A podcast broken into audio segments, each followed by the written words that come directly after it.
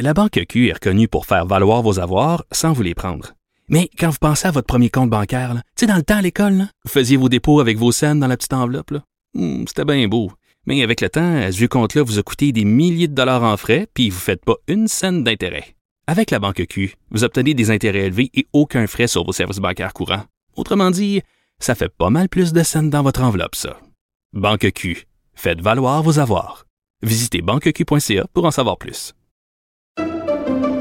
Pendant que votre attention est centrée sur cette voix qui vous parle ici, ou encore là, tout près ici, très loin là-bas, ou même très, très loin. Celle de Desjardins Entreprises est centrée sur plus de 400 000 entreprises partout autour de vous.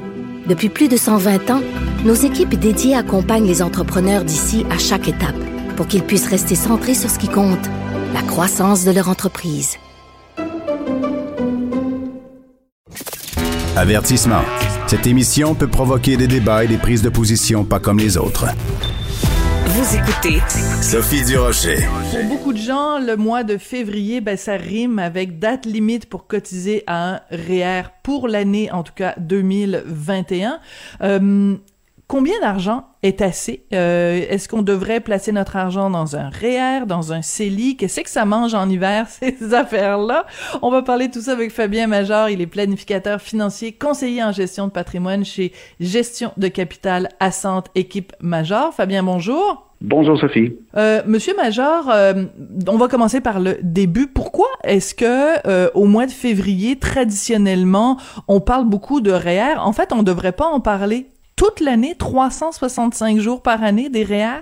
Oui, ben la procrastination, je pense que c'est la piste, la piste à regarder parce que euh, les premiers jours de l'année, depuis euh, en fait peut-être des décennies, on, on a statué qu'on pouvait compter nos cotisations pour diminuer notre impact fiscal de l'année précédente. Alors on compte les 60 premiers jours de l'année et on a jusqu'au 1er mars pour pouvoir déposer des sommes dans le REER qui vont compter sur l'année précédente. Mais comme évidemment on a procrastiné, puis il y a eu les fêtes, les dépenses, euh, les, les cartes de crédit, etc., on a laissé souffler un peu les, les citoyens. D'accord. Mais en fait, euh, on on devrait pas envoyer comme message aux gens de dire ben dès que vous avez un peu de pécule, dès que vous avez un petit peu d'é- d'épargne, mettez-le le plus tôt possible et n'attendez pas la date limite parce que au fur et à mesure que vous mettez votre argent de côté, ben vous faites des intérêts. En tout cas, on souhaite que vous fassiez des intérêts dessus. Donc, plutôt que de le mettre de côté puis d'attendre euh, le, le, le 22 février pour en mettre, mettez, mettez-le le plus tôt.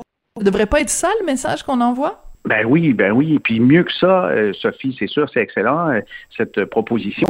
Mais si on en mettait à tous les mois de manière automatique, si une personne Voilà. cotise en moyenne presque toujours 10 000 par année, elle pourrait très bien dire, je cotise 500 dollars par mois, je vais avoir mon 6 000. Si ça se passe bien, j'ajoute peut-être au début de Mm. l'année, le 4 000 si mes finances euh, sont OK, mais toutes les tranches de 500 dollars cotisées à tous les mois auront fait des intérêts durant cette période. Puis, bien sûr, on n'a pas à, se stresser puis à se précipiter euh, à l'institution financière à la dernière minute. Voilà, puis c'est aussi que c'est beaucoup plus facile de faire son budget si on sait qu'il y a une ponction chaque mois, parce que 500 dollars, bon, évidemment, selon nos revenus, ça peut être énorme ou très peu, mais c'est qu'on c'est comme euh, si on doit marcher euh, si on doit escalader une montagne ben si on fait petit pas par petit pas c'est beaucoup plus facile plutôt que d'être obligé de courir à faire la montagne en une journée. Donc de l'étaler comme ça sur l'année ça me paraît quand même beaucoup plus euh, judicieux. Est-ce que les Québécois sont des bons épargnants monsieur Major? Ben non, en fait, euh, ils sont Non, plutôt hein. euh, à la traîne au Canada. On va cotiser beaucoup moins que les autres Canadiens. Le taux de cotisation est aux alentours de 40% mais plus près des 60 pour le, le reste du Canada. 40% Qu'est-ce que vous voulez dire qu'il y a 40% des Québécois qui euh, qui épargnent ou on épargne REER. 40 Ah oui. Oui, ouais, 40% vont cotiser, disent cotiser à un REER, et puis dans le reste du Canada, c'est plus près des, des 60% des travailleurs.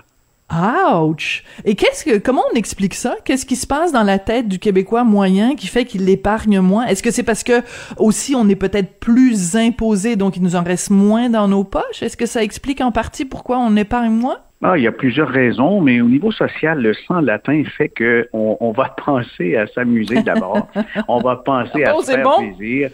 Oui, la Oui. contentation immédiate, euh, je crois que ça y est, un, un- un peu, mais euh, il y a des différences culturelles. Peut-être aussi ce qu'on a reproché dans les dernières années, euh, l'espèce de pensée judéo-chrétienne que la, la- la richesse, ben, c'est pas nécessairement pour nous, quoi que ce soit. Il y a plusieurs raisons, mais je crois qu'il faut, Hmm. faut pointer le côté euh, so- social-économique. Ouais, ça c'est intéressant votre idée de con contentation immédiate. Quand je le veux, je le veux tout de suite, je le veux maintenant, euh, quitte à payer plus tard. euh, tu sais, c'est vraiment euh, une approche en effet assez québécoise. Euh, Parlons de, de, de, de, plus de, de détails.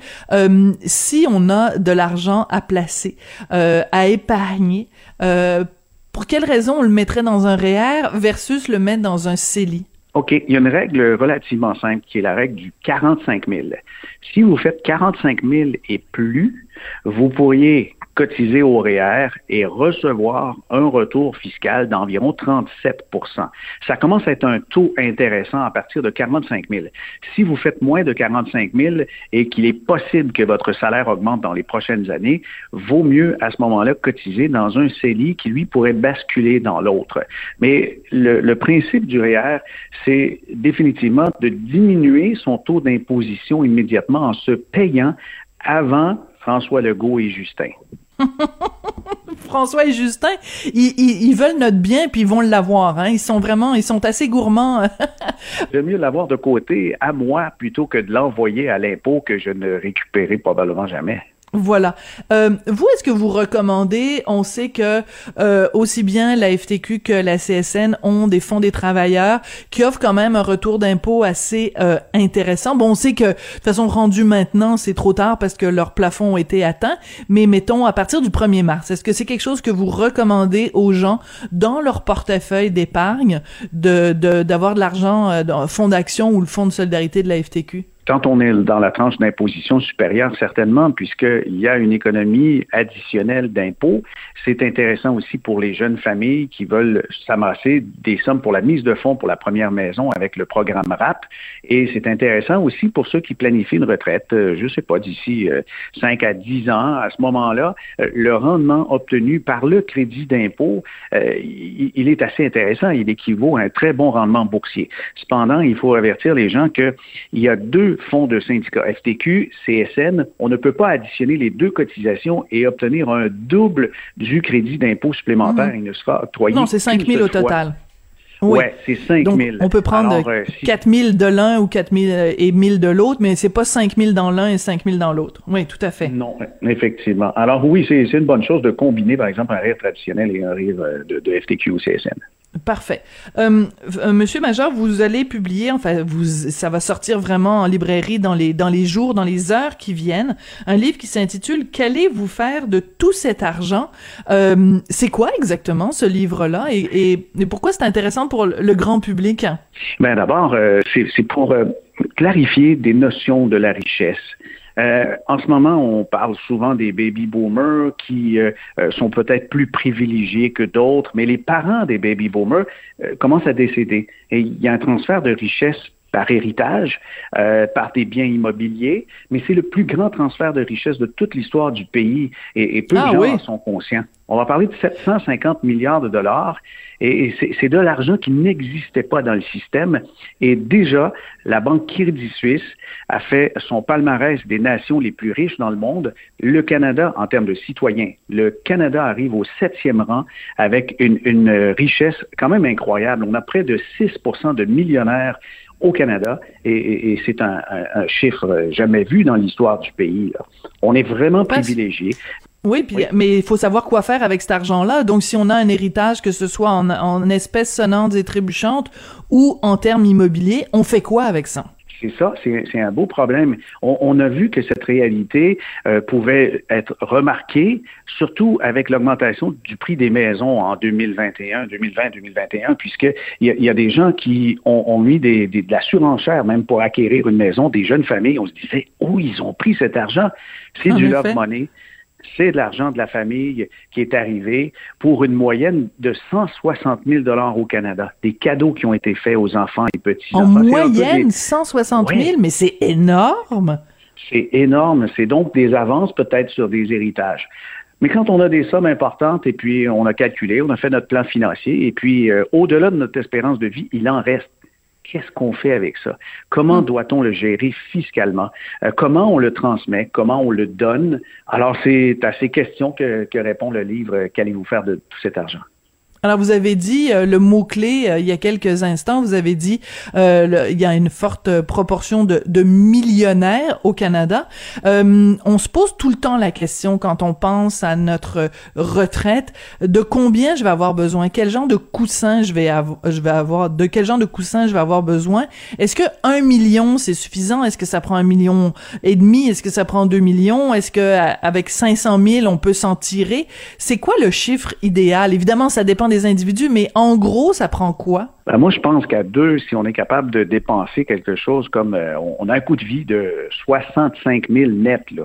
60-65 000 net, on comprend qu'avant impôt, c'est plus près des, des 80-90 000. À, ce moment-là, évidemment, aux alentours d'un million et demi en économie, on, on, va y parvenir. Mais vous aviez raison, euh, Sophie, il faut ajuster ce chiffre selon ses besoins, selon sa situation d'endettement, selon euh, sa, sa, capacité et son envie de dépenser. Euh, je, je, dis à la blague souvent, on pourrait bien s'offrir du veuve clicot tous les soirs, mais un chablis de temps en temps peut faire la job aussi. J'aime bien votre j'aime bien votre comparaison de vin. Je pense que tout le monde va comprendre. Oui, oui, ben, ça, ça, dépend toujours de ses aspirations, mais quand on, a un million à deux, je pense qu'on est bien parti, mais il faut compter, il faut planifier, parce que euh, ce qui joue des tours, c'est un, chiffre qu'on entend parler énormément actuellement, c'est l'inflation. Le taux d'inflation, mm. il ne restera probablement pas à 4-5% mais imaginez, euh, il faut en faire du rendement pour doubler l'inflation. Ben oui. Ben c'est ça parce que euh, on même même si on se dit on, on, fait du 10% à la bourse puis que l'inflation est à 5, ben finalement on a juste fait du 5% à la bourse là, c'est c'est pas puis c'est pas avec ça qu'on va faire des enfants forts à la retraite. Fabien Major, vous êtes planificateur financier, conseiller en gestion de patrimoine chez Gestion de capital Assante, équipe majeure. Merci beaucoup euh, d'être venu euh, nous dire à quel point on était riche finalement au Canada. c'est rare qu'on entende ça. Habituellement, on se fait dire qu'on est riche en pauvre et pauvre en riche, mais là, euh, vous nous faites voir les choses de façon différente. Merci beaucoup, Monsieur Major. Au revoir.